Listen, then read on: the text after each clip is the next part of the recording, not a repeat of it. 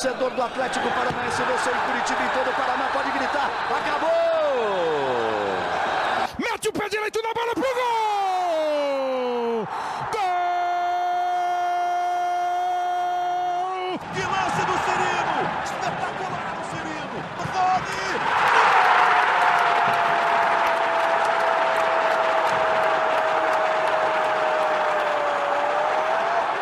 Sabe de quem? Do Atlético! Fala galera atleticana, começa agora mais um podcast do Atlético no GE. Essa é a edição 65 e vai rolar aquele famoso compiladão dos assuntos. Chegada de Nicolás Hernandes, a venda de Vitinho e o jogo contra a LDU pela Sul-Americana. Eu sou Guilherme Moreira, repórter do GE, e estou com Juliano Lorenz, o famoso Fusca do portal Tets. Belezinha, Fusca? Fala, Gui. Fala, galera aí do Globo Esporte, tudo bem? Por aqui tudo ótimo aí, bem ansioso, né? Já essa semana já é mais uma decisão pro Furacão e o mercado tá aquecido. Vamos falar de tudo isso. É isso aí. Bom, o Atlético contratou o Nicolás Hernandes. Ele é o quarto reforço do Atlético para a temporada. E ele tem passagens pelo Santa Fé, Real Santander e Atlético Nacional. Ele tem contrato com o Atlético Nacional, estava chegando ao fim, né? Estreou profissionalmente em 2019, quando o Paulo Torre era o técnico do Atlético Nacional. Ele joga de zagueiro e de lateral esquerdo, um contrato aí de um ano. Foi meio que uma surpresa essa contratação, né, Fusca? A gente estava esperando sim um zagueiro, o Atlético estava de olho no mercado, atrás de, de alguém para a zaga, mas assim o nome dele é um daqueles raros que nem a gente, nem vocês estavam sabendo, pelo menos, pelo menos foi especulado, né? É verdade, Guilherme. É... Veio do nada, né? Foi uma surpresa, foi no final de tarde ali da quinta-feira passada, né? E de fato foi uma oportunidade de mercado. O, Her o Hernandes aí estava tava livre no mercado após ter acabado o contrato dele com o Atlético Nacional. É um zagueiro canhoto, é um zagueiro raro de achar no mercado. O Atlético não tem um zagueiro canhoto aí desde o Léo Pereira, se for ver, né? E com certeza estava procurando aí no mercado, né? Vem de graça, vem por um ano. Para mim é uma aposta, mas eu imagino que ele, que ele tenha chances aí de jogar, assim como o Aguilar teria se tivesse ficado né? Eu acho que o Antônio tem usado bastante aí os três zagueiros. Quando não começa com a linha de três, ele tem colocado esses três zagueiros durante o jogo, né? Fez isso nas últimas duas partidas, pelo menos. Então, eu imagino aí que, que foi, foi um bom reforço no geral aí para o Atlético. É bom, o Atlético estava procurando um zagueiro. Você disse muito bem que o Atlético às vezes joga na linha de cinco ali atrás, né? Com três zagueiros, ou com no 4-4-2 defensivo tradicional ali, com o Pedro Henrique e o Thiago Heleno. E você notou bem ali que é um zagueiro canhoto, ele ajuda bastante na, na saída de bola, que é uma das é, mecanismos que o Atlético tem nesse jogo CAP, né? Jogar bola no chão. Tem também uma boa inversão, inversão algo que, que o Atlético usa bastante também, tanto com o Thiago uhum. Heleno e o próprio Pedro Henrique também tem arriscado algumas inversões. Aí o Thiago Heleno mais aquele faz as inversões, mas tem aquele lançamento dele que é que se não for o melhor do, do futebol brasileiro é um dos. E ele também tem isso. É, você chegou a dar, ver alguns vídeos, analisar o, o, esse jogador colombiano? Como que você vê essa contratação? É mais para compor elenco mesmo? Você falou da aposta ali. Vai ter chance, né? Porque a temporada do, do Atlético ainda tem Sul-Americano, tem Copa do Brasil, brasileiro.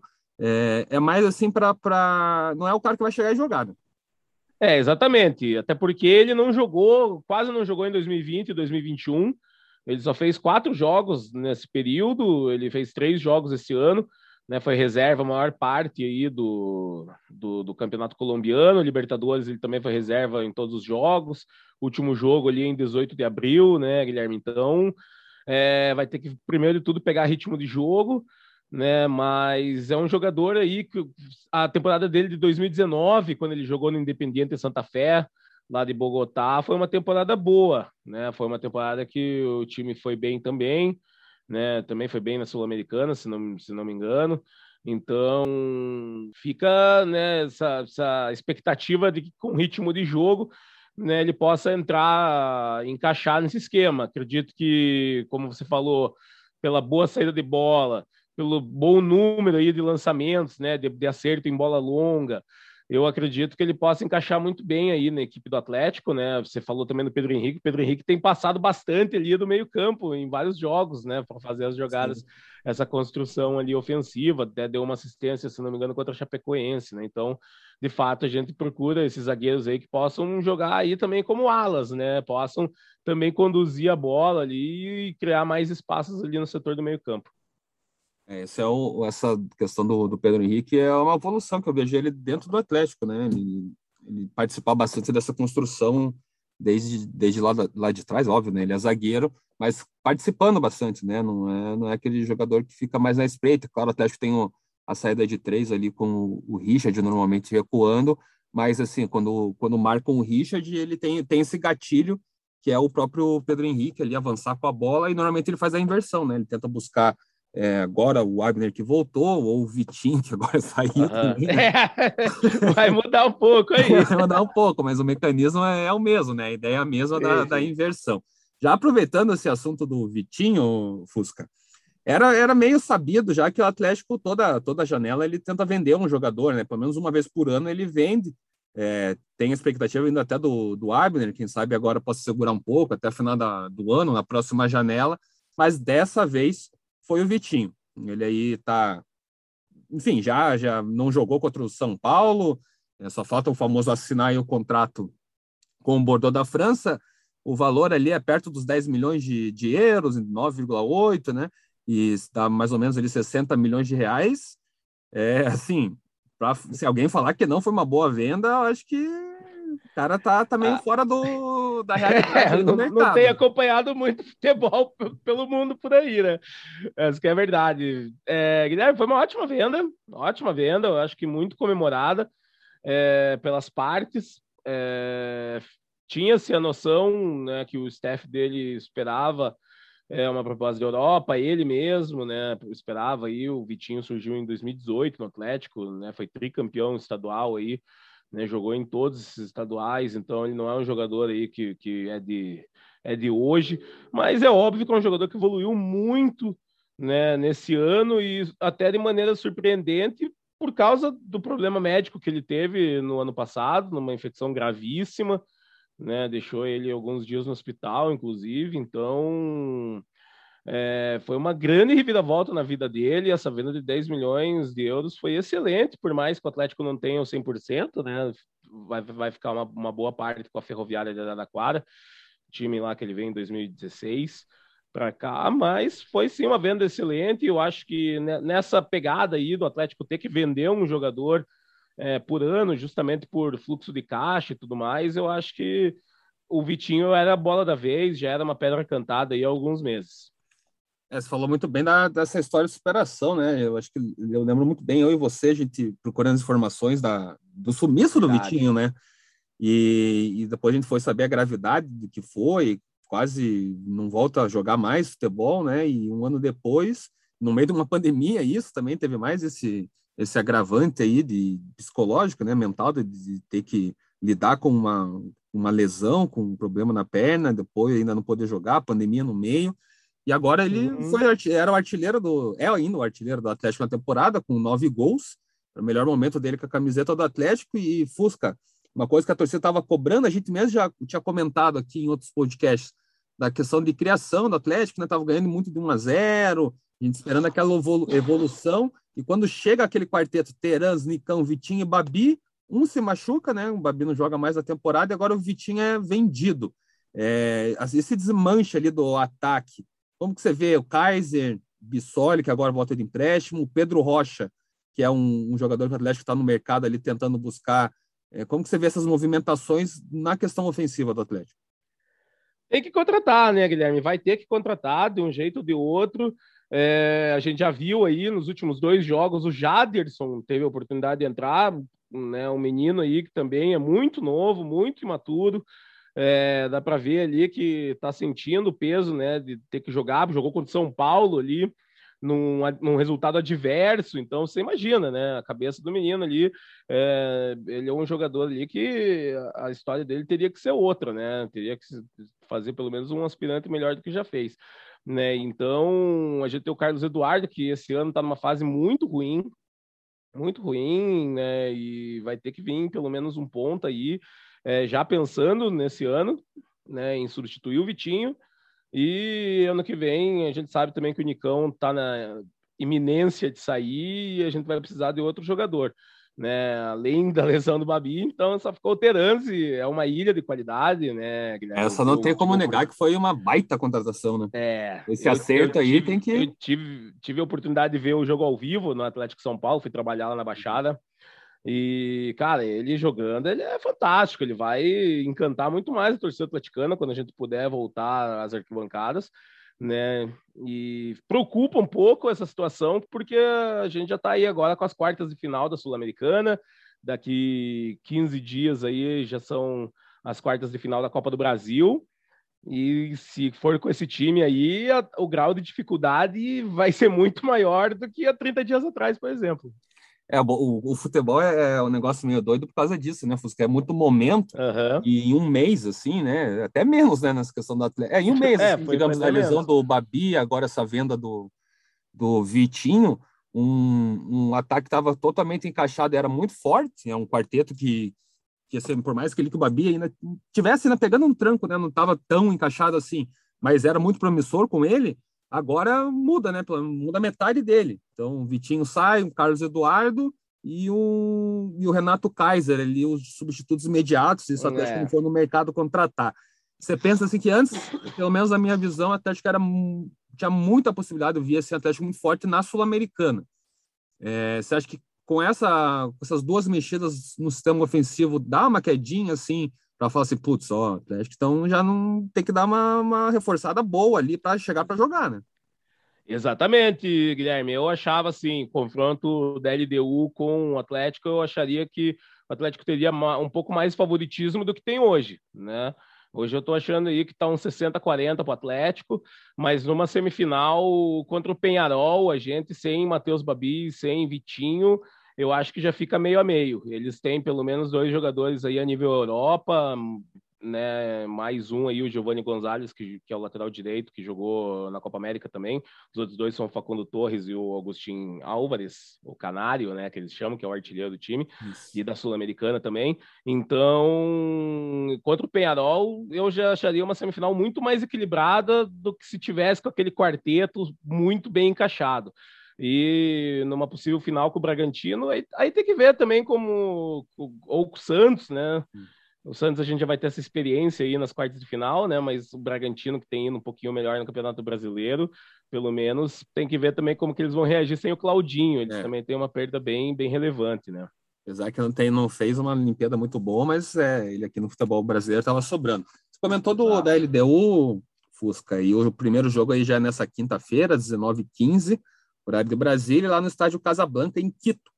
É, o Thiago Heleno não joga na altitude, né, não costuma jogar na altitude, e por outro lado, o Santos e o Abner, ouro olímpico da dupla, deve retornar, né? Pelo menos o Abner deve ser titular, o Santos, ele como jogou ali as Olimpíadas inteiras, é, há uma dúvida ali se ele vai começar, mas o provável time do Atlético tem Santos ou Bento, Marcinho, Pedro Henrique, Zé Ivaldo e Abner, Richard, Christian e Terans, Nicão, Carlos Eduardo e Renato Kaiser. É, tem algum palpite? Como que você vê esse jogo de ida? É, uma vitória simples lá, ou, ou trazer um empate para resolver aqui? Como que você vê esse, esse, jogo de ida das quartas de final da Sul-Americana? Eu acho que vai ser muito difícil por causa da altitude, né, Gui? A gente já não joga com o Thiago Heleno, que é nosso líder, nosso grande diferencial na zaga, que o Thiago Heleno tem jogado nessa temporada aí, tem evitado muito mais gols do que o Atlético já tem sofrido. É, então, eu acredito que a altitude seja um, um grande problema aí para o Atlético é, na nossa história. A gente não costuma jogar bem a altitude. A gente só, só ganhou do Jorge Wilstermann na Libertadores passada, mas eles uhum. também vinham aí, do, era o primeiro jogo após a pandemia, né? Eles tinham ficado quatro Sim. meses parados, então foi até uma circunstância um pouco diferente, apesar né, que foi no último minuto com o gol do Walter.